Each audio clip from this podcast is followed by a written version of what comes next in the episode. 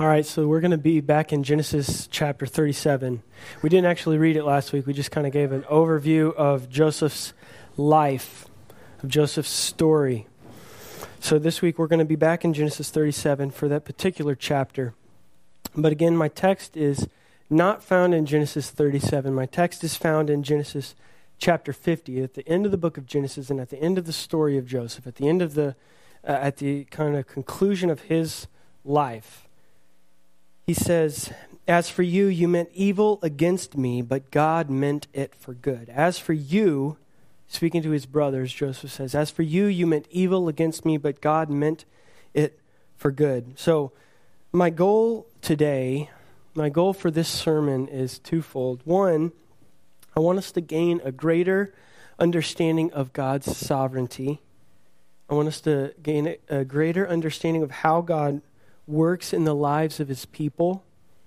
And two, that, that this kind of a revelation of God's sovereignty and how he works in our lives, that this revelation would help us to understand our own lives better, that it would help us to understand our own stories better. All right, so remember the purpose of all of Scripture is to reveal Christ to us, it's to point us to his gospel of grace. So instead of looking at Joseph, instead of looking at the story of Joseph, what we're actually going to be doing, what we want to do, is we want to look with Joseph. We want to look where the story of Joseph points us. We're going to look at the story, but I mean, you know what I'm saying? We want to look where the story is pointing us. So we want to look to Christ because the story points us to Christ. We want to look to the gospel of grace because the story points us to the work of Christ in the gospel of grace. So let's pray to that end. Heavenly Father, would you grant us eyes to see you for who you really are? Lord, help us to intimately know you as sovereign and good. Please help us to know the ways you work in our lives and in our stories and in your world as we open up the story of Joseph, God, would you open up our hearts? Would you remove the attitudes, the high thoughts, the emotional blockades that we have erected that attempt to reduce you down to a safe and sterile God of our own imagination? Be known to us today for who you really are. Reveal to us today that your providence in our lives comes to us through the good and the evil, through the sweet and through the bitter. In Jesus' name we ask these things. Amen. All right, so I gave you the overview last week of uh, the story of Joseph, so I hope you remember that. If you're not familiar with it, then I would encourage you sometime to go and read from Genesis 37 to the end of the book, really. You can just read the story of Joseph and take it all in as a whole at the conclusion of the story of Joseph, um, what we see is something really fascinating. So remember, Joseph was a, was a man who was greatly wronged by his family, by his brothers. They sold, they took him, they stripped him of his robe, of his clothes, they threw him in a pit, and they um, they conspired to kill him. But really, they uh, he was spared that, and they instead sold him into slavery into Egypt. 17 years old, sold into slavery. At the end of Joseph's story, at the end of his life, instead of Joseph, who has risen to power, uh, who has risen to this place of authority, had every ability to just punish his brothers and his family. Instead of that, we see Joseph forgive them. We see Joseph full of love for them. We see him um, save their life instead of condemn them and, and take their life. In Genesis 45, verse 8, Joseph says to his brothers, So it was not you who sent me here, but God. It was not you who sent me here, but God. No, when we look at the story of Joseph, of course, of, of course, it was them who sent Joseph to Egypt. They sold him into slavery. But Joseph is saying there's something greater going on here. There's something greater going on here. It wasn't you who sent me here. This wasn't your plan. This was God's plan. God sent me here. So, this is why um, I chose the text I did in Genesis 50. God meant it for good. And so, as we get into the story of Joseph, and as, as we get into particularly this chapter, which is gruesome, I mean, this is where his brothers take him and strip him and throw him in a pit and sell him into slavery. As, as we get into this chapter particularly, we, we want to keep that in mind, Genesis 50 in mind. And, the, and that verse, I told you last week, there, there's the verb meant. You meant it for evil, God meant it for good. That's the word hashev. I'm probably not pronouncing that right, but it's something like that. It's the Hebrew word hashev. And it literally means, the word literally means to weave or to braid. To weave or to braid. So, um, one theologian puts it this way he says this This is not a verb of accidental occurrence, this is a verb of deliberate intention and imagination. This is not a verb of accidental occurrence. This is a verb of deliberate intention and imagination. So, so keep that in mind. This is not God um, passively allowing this thing to happen and then saying, How can I go back and how can I go behind these wicked men and fix it? This is not some God who is passively reacting. This is a God who is intentionally, intentionally weaving these events to this glorious culmination. Hashev pictures the sovereign God orchestrating every meticulous detail, every single thread of his glorious tapestry of redemption being woven together masterfully and intentionally. So, as we go through the story of Joseph and the rest of the book of Genesis, Hashev must be at the forefront of our minds. Hashev must be at the forefront of our minds. That, that God is intentionally working.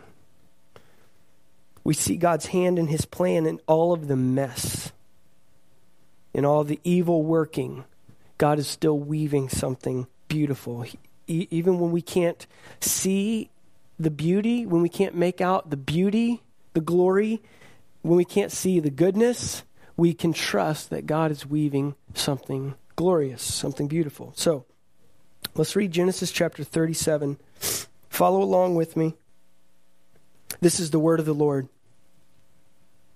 Jacob lived in the land of his father's sojournings in the land of Canaan. These are the generations of Jacob.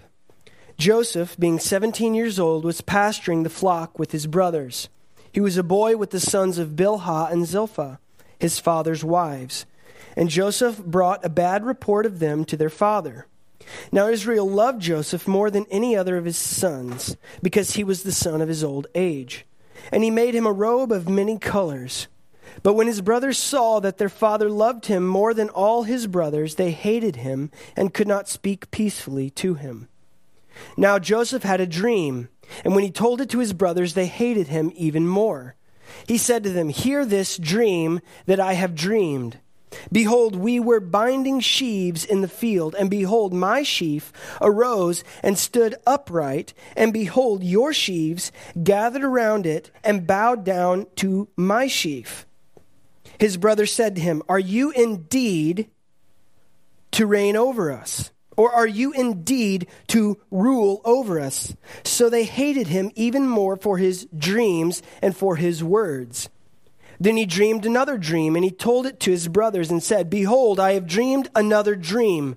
Behold, the sun, the moon, and eleven stars were bowing down to me. But when he told it to his father and to his brothers, his father rebuked him and said to him, What is this dream that you have dreamed? Shall I and your mother and your brothers indeed come to bow ourselves to the ground before you? And his brothers were jealous of him, but his father kept the saying in mind. Now his brothers went to pasture their father's flock near Shechem, and Israel said to Joseph, Are not your brothers pasturing the flock at Shechem? Come, I will send you to them. And he said to him, Here I am. So he said to him, Go now, see if it is well with you with your brothers and with the flock, and bring me word. So he sent him from the valley of Hebron, and he came to Shechem. And a man found him wandering in the fields. And the man asked him, What are you seeking? I'm seeking my brothers, he said. Tell me, please, where are they pasturing the flock? And the man said, They have gone away, for I heard them say, Let us go to Dothan. So Joseph went after his brothers and found them at Dothan.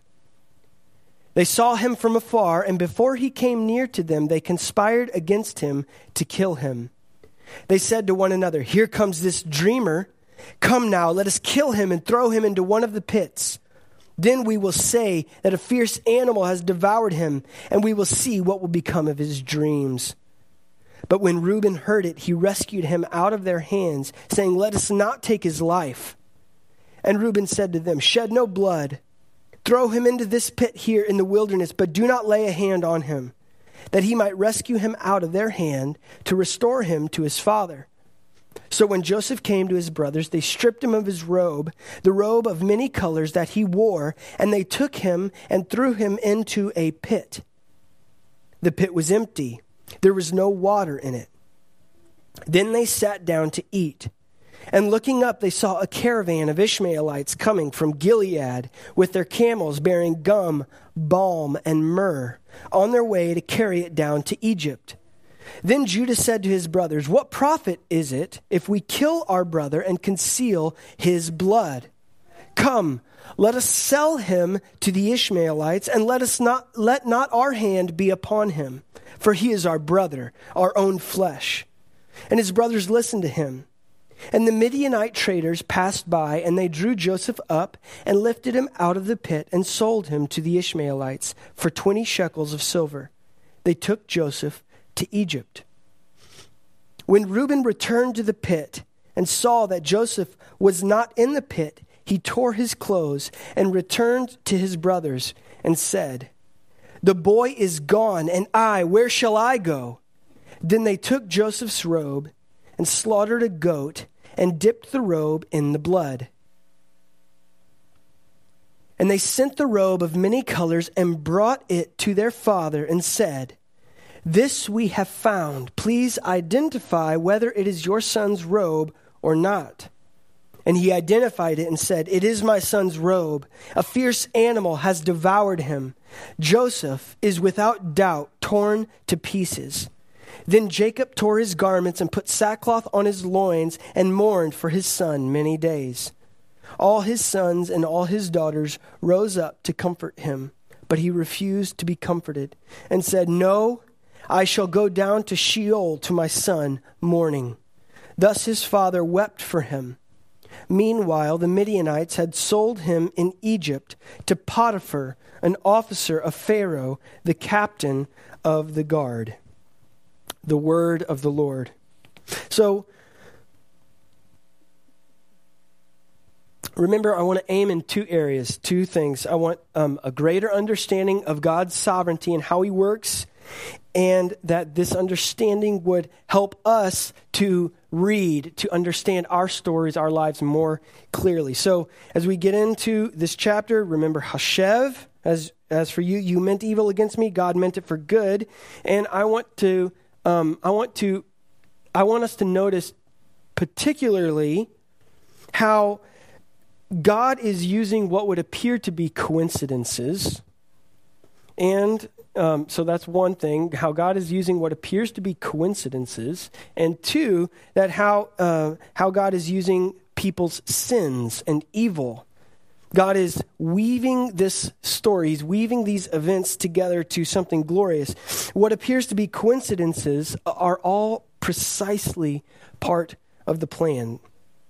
So, even sins and evil, these tools that these brothers meant for evil and for Joseph's destruction, are being wielded by a good God, a merciful God a merciful craftsman who is building something glorious. Joseph has two dreams. Uh, he dreams, uh, both of his dreams are about humiliation and exaltation. He dreams that these brothers, his family, will be humiliated, will be humbled, will be brought low, and that he will be exalted. He dreams about sheaves and he dreams about heavenly bodies. Sheaves probably like wheat or some something like that. And heavenly bodies, sun, moon, stars. And we're told explicitly here that these images represent people, that they represent Jacob's family. Um, now, Joseph's dreams get three responses Joseph's response, Joseph's brother's response, and Jacob's response. Um, I want to look at Joseph's response first. From the text, uh, we can kind of see it's not very obvious, but we can kind of pick up on this hint that maybe Joseph, as a 17 year old boy, is either like chronically insensitive and a little bit dense, or he is a little bit proud or presumptuous. It's not very, I mean, it's not a stretch to believe this 17 year old would be one of those things, I don't think. Um, so, either way, m- looking at Joseph's response to the dreams, he tells his brothers, he tells his family, they hate him, uh, his brothers hate him for it.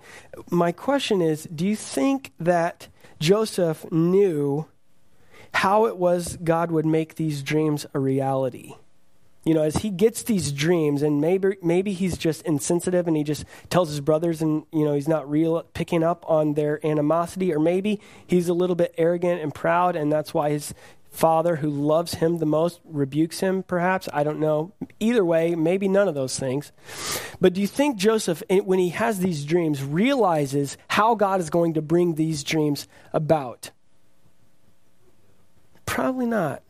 I, Joseph is, if we want to think of it this way, Joseph is seeing the mountaintop, but he's failing to recognize, he's failing to see that before the mountaintop comes a deep valley.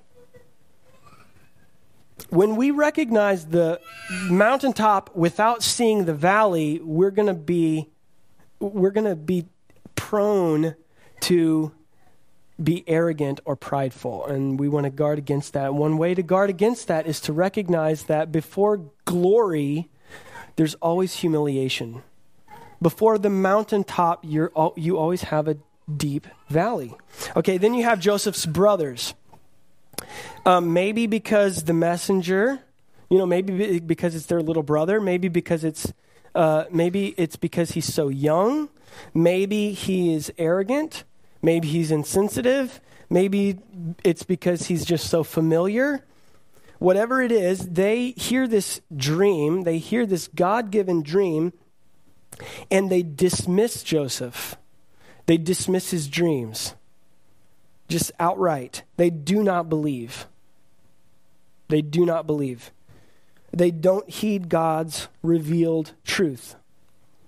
So they're jealous of Joseph, we're told and, and, three times in the chapter, we're told that they um, that they hate him.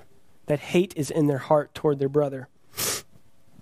In verse 4, we see that they, they couldn't even speak peace to him. In, in other words, it, what that means is in their, in their culture, the etiquette, uh, the greeting of peace, they couldn't even greet their brother with peace. And then finally, we have Jacob.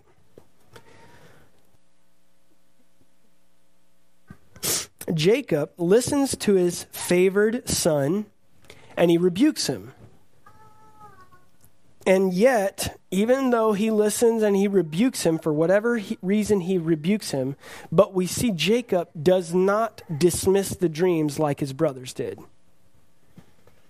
Jacob does not make the same mistakes that his sons made.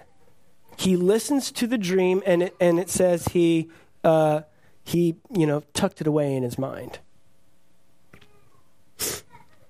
The prophetic dreams that God gives to Joseph are a hope for Joseph. There, I mean, we got to see, we have to understand how unbelievable the dreams are. Just the, older does not bow to younger. Just does not happen, especially father to son.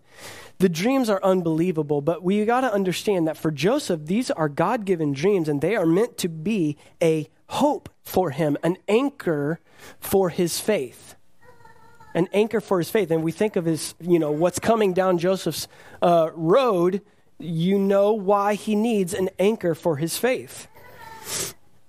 So this hope reveals God's sovereign purpose. A hope that a good God, Joseph receives a hope that a good God is working sovereignly. He's working and he's weaving a good plan, exaltation, glory. So if we jump further ahead, Joseph's dreams all come true. They, they all come to pass. And it's not just in the single gesture. So remember, Joseph rises to power in Egypt, and his brothers come to him for food. And when they come to him, not knowing it's Joseph, they bow down to him. So it's they come to pass in that way, but it's not just that way. His dream, his dream that Joseph has of exaltation above his brothers comes to pass in, in more than just that. In fact, we know that Joseph received the inheritance. Joseph received the inheritance of the firstborn, the double portion. So, in that culture, um, the firstborn would receive a double portion of the inheritance. If there were three sons, the inheritance would be divided four ways, and the, and the firstborn would receive two portions instead of one portion.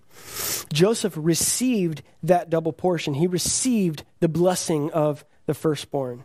He was exalted over his brothers. And not only that, but J- uh, Joseph's two sons that he has while in Egypt, Ephraim and Manasseh, are adopted by Jacob and elevated also to the, to the uh, same status as Jacob's other sons. And they're also given a blessing. So, in that way, jo- Joseph is also blessed.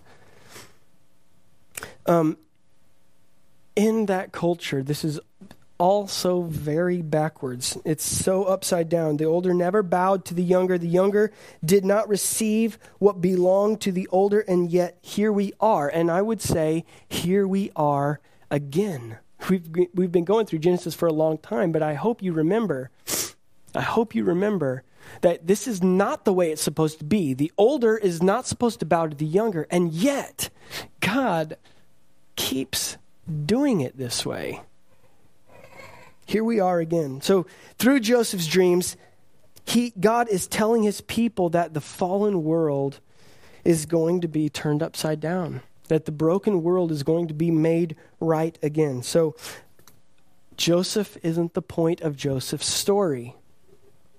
Jesus is the point of Joseph's story. Joseph is here to remind us that one day God would send another prince, a better prince, who would likewise be rejected by his brothers, who would be thrown into a pit, but it would be a far deeper pit. There would be another prince coming. Another Savior is coming. All right, so Joseph's brothers are off taking care of their father's flock. They're taking care of the um, family business, and Joseph is at home, and he's sent to look after the uh, look after the brothers and bring a report back to Jacob. And he obediently goes. He says, Here I am. When he gets to Shechem, his brothers are not there, and there just so happens to be a man. It, it, the way that the text put it, he's wandering in the field. Joseph, I mean, Jake, yeah, uh, yeah, Joseph. Joseph is wandering the field, and there just so happens to be a man Hey, what are you looking for? I'm looking for my brothers. You know, I just so happened to overhear they were going to Dothan. And so Joseph goes to Dothan. And as his brothers see him coming, they conspire to murder him. They despise him. But I want you to notice what they say in verses 19 and 20. They say, Here comes this dreamer here comes this dreamer. And they say, Let us kill him, and we'll see what will become of his dreams. Here comes this dreamer. Let's kill, let's kill this dreamer, and let's see what becomes of his dreams. So, in reality, they're not just despising Joseph. Who are they despising? They're despising God. Let's see what becomes of these dreams of Joseph's. Let's kill him. In other words, let's thwart the plan of God. But they couldn't do it. Thank, thanks be to God. They're despising Joseph, yes, but they are rebelling against God, the dream giver. They're rebelling against God who, is, who has given Joseph this dream. Now, to their credit, maybe they didn't believe Joseph that they came from God. But the fact of the matter is, and this is something that we need to really pay attention to the fact of the matter is, whether they believe that dream came from God or not that Joseph had, whether they believed it or not, it didn't matter because it was true. And so when they rejected that dream, when they rejected Joseph, they were rejecting God. They were rebelling against God. Uh, bitterness, jealousy, envy, and hatred is what we see in his brothers.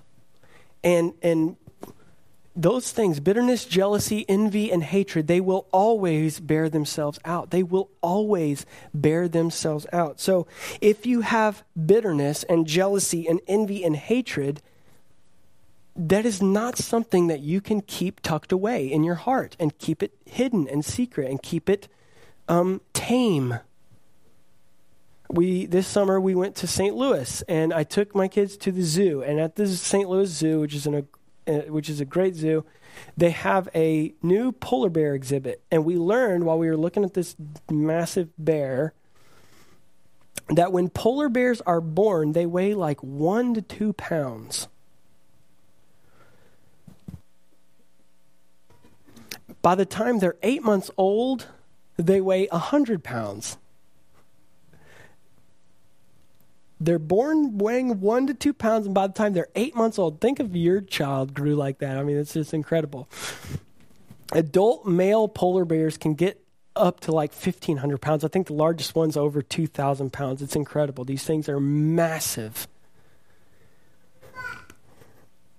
We, we may think that our jealousy and that our envy, our bitterness, our hatred, our anger, we may think that they are harmless that we can just keep them in this safe little place in our heart. That we can keep them all under control, that they're not a threat to us, to our safety, and to the, to the people around us. Maybe they're just one or two pound cubs in your heart.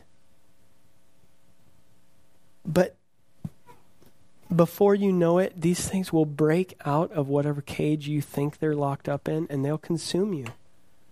Is what we see with Joseph's brothers. I mean, think of this. I mean, if you have brothers, think of this. If you have, you know, siblings, think of this. They take him, they strip him, they throw him in a pit, they sell him into slavery. They hated him so much they were going to kill him. Jealousy, bitterness, envy, hatred, these things are not sins only of the past.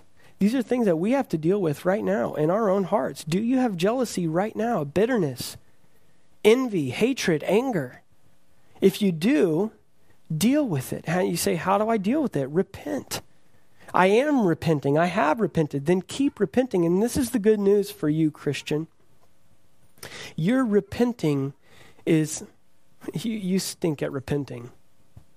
But it's okay because there is one who makes intercession for you. His name is Jesus.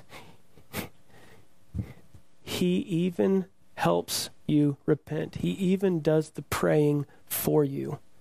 Repent. Give it to God. You say, I have given it to God, and here I find it again. Then give it again. Give it as many times as you find it creeping up in your heart bitterness, hatred, jealousy. Give it to God. Because if you don't, it will consume you. Joseph here is a 17 year old young man, and these are his brothers. They seize him, they strip him, they throw him into a pit, and they leave him for dead. And, and that is their idea of mercy. We could have just killed you, but instead we'll do this. So Reuben convinces them, at least for now, not to shed his blood with their hands, he says. And in utter callousness, they sit down to eat while their brother, brother begs for mercy. Can you imagine the intense emotions as he cried out in that pit? You think he thought of his dreams then in those moments? So, for whatever reason, Reuben must have been preoccupied. Reuben's the guy who saved him and got him thrown into a pit instead of killed right there. He must have been preoccupied because as they're sitting there eating, uh, a band of Midianite slave traders passes by.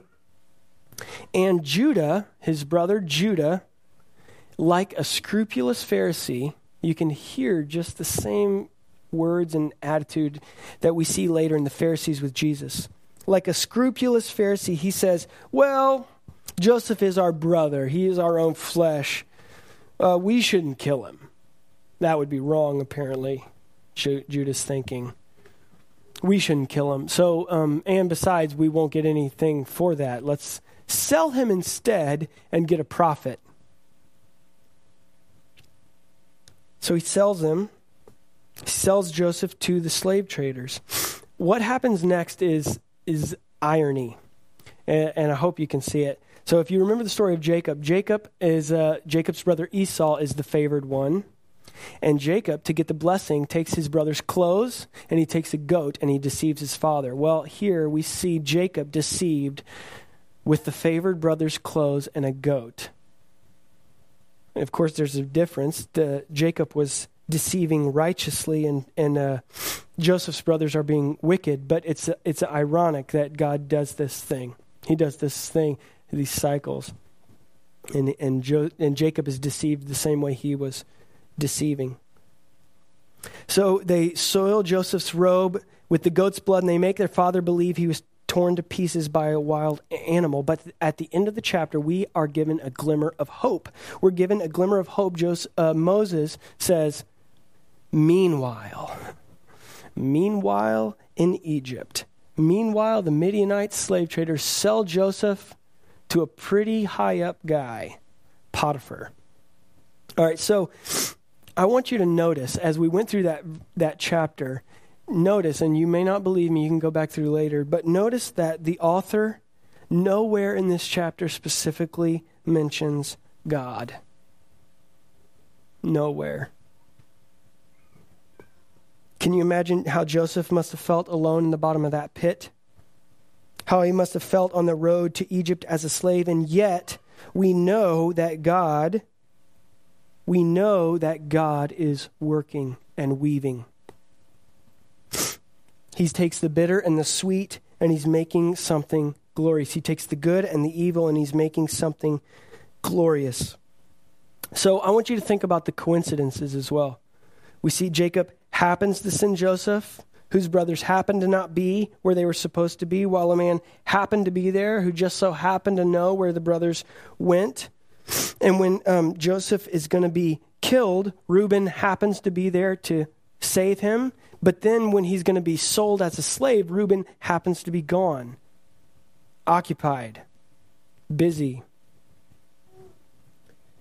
And of course, these aren't coincidences at all. They're all intended by God, they're all meticulously planned and willed by God, I- including Joseph's guilty brother's murderous actions. You see, God in, in, is governing even those to work this salvation. And the truth is this if any one of those things did not happen, everybody dies if any of those coincidences, if any of the, that e- evil, wicked in the brothers d- does not happen, everybody dies. Now, if you remember going through the whole story, Joseph goes to Egypt, he interprets Pharaoh's dream. There's a famine coming. The, Joseph is put in charge of mounting up the food supply and saves the world, the Bible says. He saves Egypt and he saves his family if Joseph doesn't go to Egypt, everybody dies. How did Joseph get to Egypt? Through hell. It was God's will, it was God's plan. It's interesting, Dothan, um, where Joseph is thrown into the pit, Dothan is where another child of God is in need of salvation, and he cries out, the prophet And he cries out to God, and Dothan, the prophet Elijah, cries out, and God sends chariots of fire to save him. But here Joseph is in Dothan crying out, and what does he get? Silence. Silence. And yet, it is in this silence, God is no less active. God is no less active. He's mercifully working salvation through chariots of fire for Elijah, and he's mercifully working salvation for Joseph by violently sending him to Egypt. That's hard for us to wrap our minds around. But we see the same thing in the New Testament. We see the same thing when, when it's the wise mercy of God to free Peter and Paul from prison through, through miraculous means, angels and earthquakes. And it is the wise mercy of God to keep, Joseph, uh, to keep John the Baptist securely locked in prison until what? Till his head comes off. Which one was the mercy of God? Which one was the plan of God, the wisdom of God? Well, they both were. One pastor puts it this way God's wise, redeeming love is completely compatible with terrible things happening in the lives of those he loves. God's wise, redeeming love for you is compatible with terrible disappointments and terrible things happening to you. So it may seem oftentimes that God is not answering your prayers.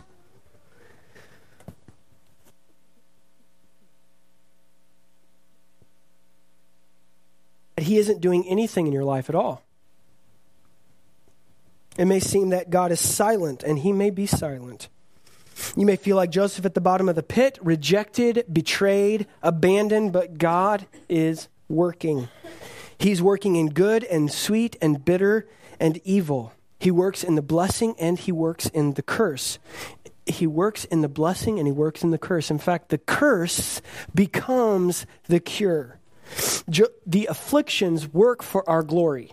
So Joseph points us to Christ. But he also points us to the gospel. He points us to Christ's work, which means that Joseph also is a picture of us. Joseph points us to Christ and he pictures Christ in a lot of ways, but in, in, at the same time, Joseph, in his weakness, pictures us. In his weakness in his brokenness, he pictures us. Just like Joseph, we have a father who loves us, who, is cl- who has clothed us in a robe we don't deserve. Just like Joseph, we have a hope that we can count on, a hope that is sure, who is Christ, who will not disappoint. But just like Joseph, before we get to the mountain, we have to go through the valley.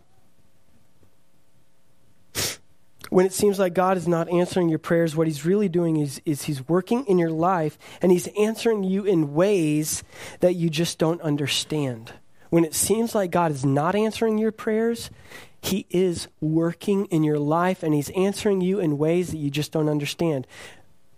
He's answering you in the ways that you would be asking for if you knew everything He knows.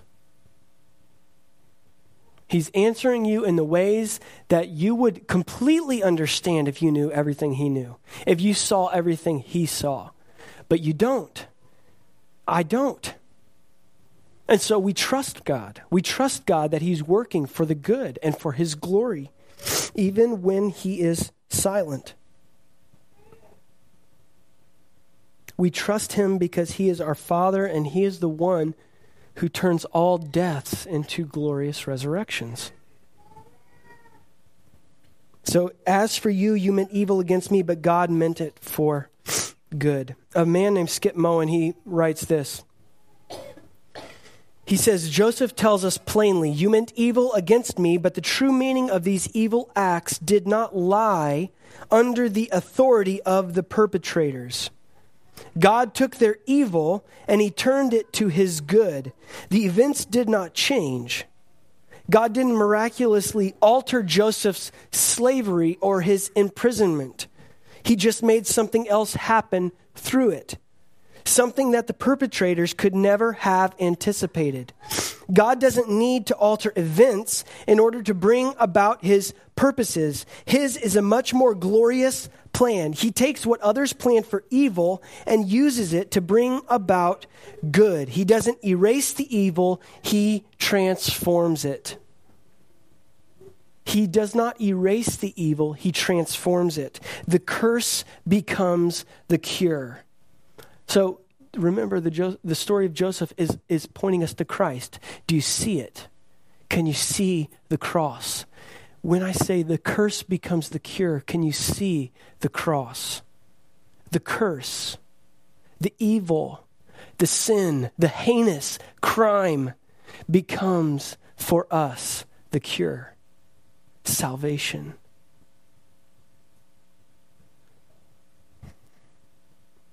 I love the way that Sally Lloyd Jones, who wrote the Jesus Storybook Bible, I love the way she makes the connection from Joseph to Christ. She says this Just like Joseph, his heart would break, he would leave his home and father.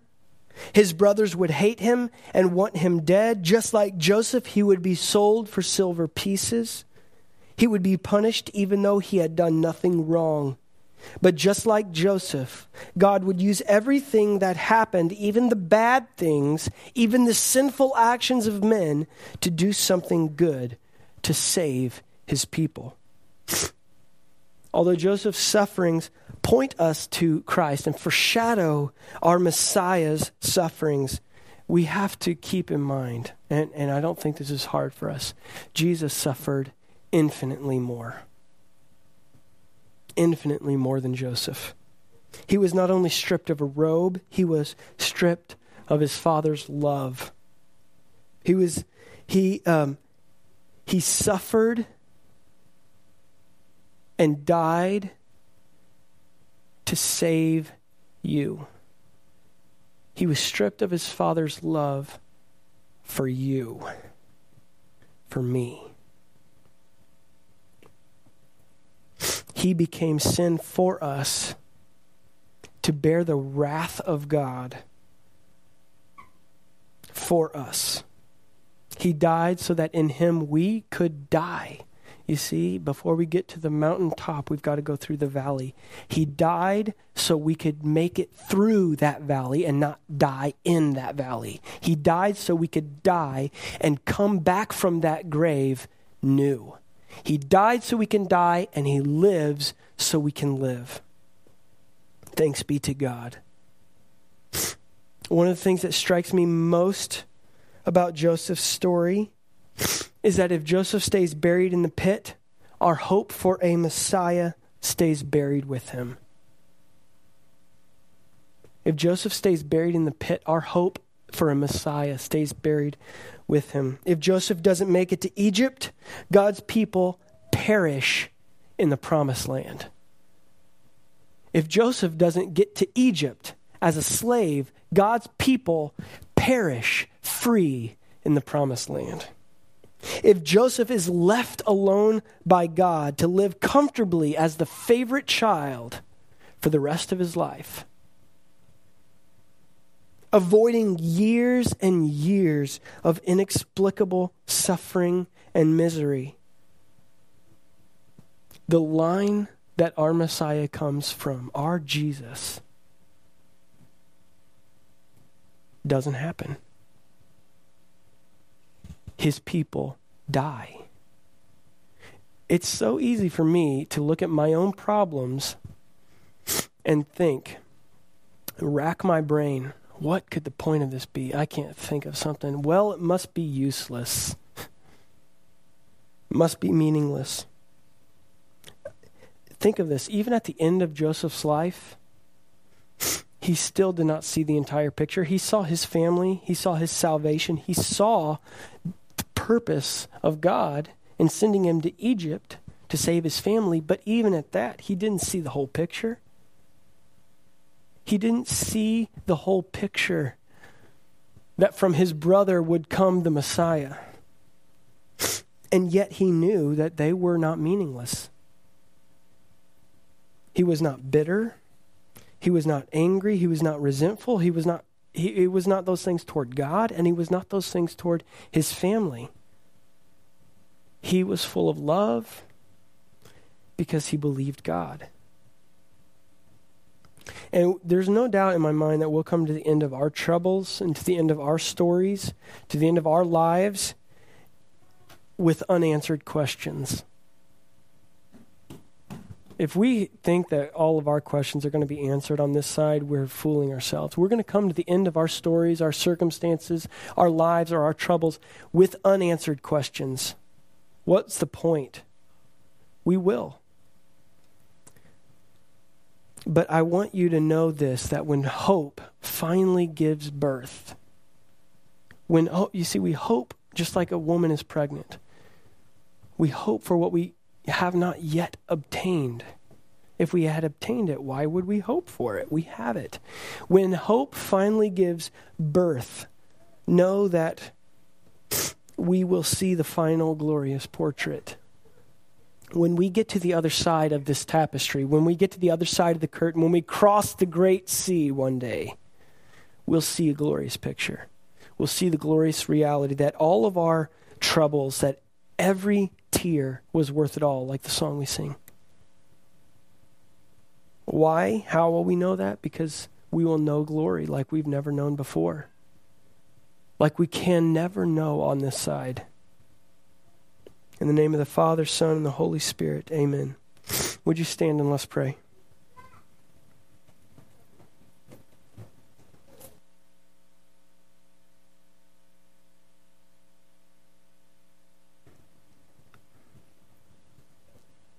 Heavenly Father, these truths may come easy enough to our minds, but we have to have them set deep in our hearts. Lord, we may look at these stories and we may look at all this information and we say, okay, yeah, yeah, that makes sense. But God, we have to have these truths in our bones, in our hearts. That when we cut, when we are cut, we bleed these truths. God, let your truth of your loving sovereignty take root in our heart. Let it expel every root of bitterness, jealousy, envy, hatred, anger. Let it guard us and keep us even when we are in the pit. Let the comfort of your wise mercy saturate every piece of our heart, that it would drive out all bitterness and jealousy and envy and hate. God, make us to trust you keep us faithful for your glory in Christ Jesus. Amen. Amen. So, my charge to you this morning is this believe in the God of the Bible, who is God all the way up, all the way down, and all the way across. Believe in the God who works in the light and in the dark, in the good and in the calamity, in the evil, in the sweet and in the bitter. Believe the God who works all things for the good of those who love him. Believe the God who works all things for his glory. And let this belief purge your heart of bitterness and jealousy and envy and hatred. Let it purge your heart. Believe the God of loving sovereignty and wise mercy. Blessed be the Lord, the God of Israel who alone does wondrous things. Blessed be his glorious name forever. May the whole earth be filled with his glory. Amen and amen.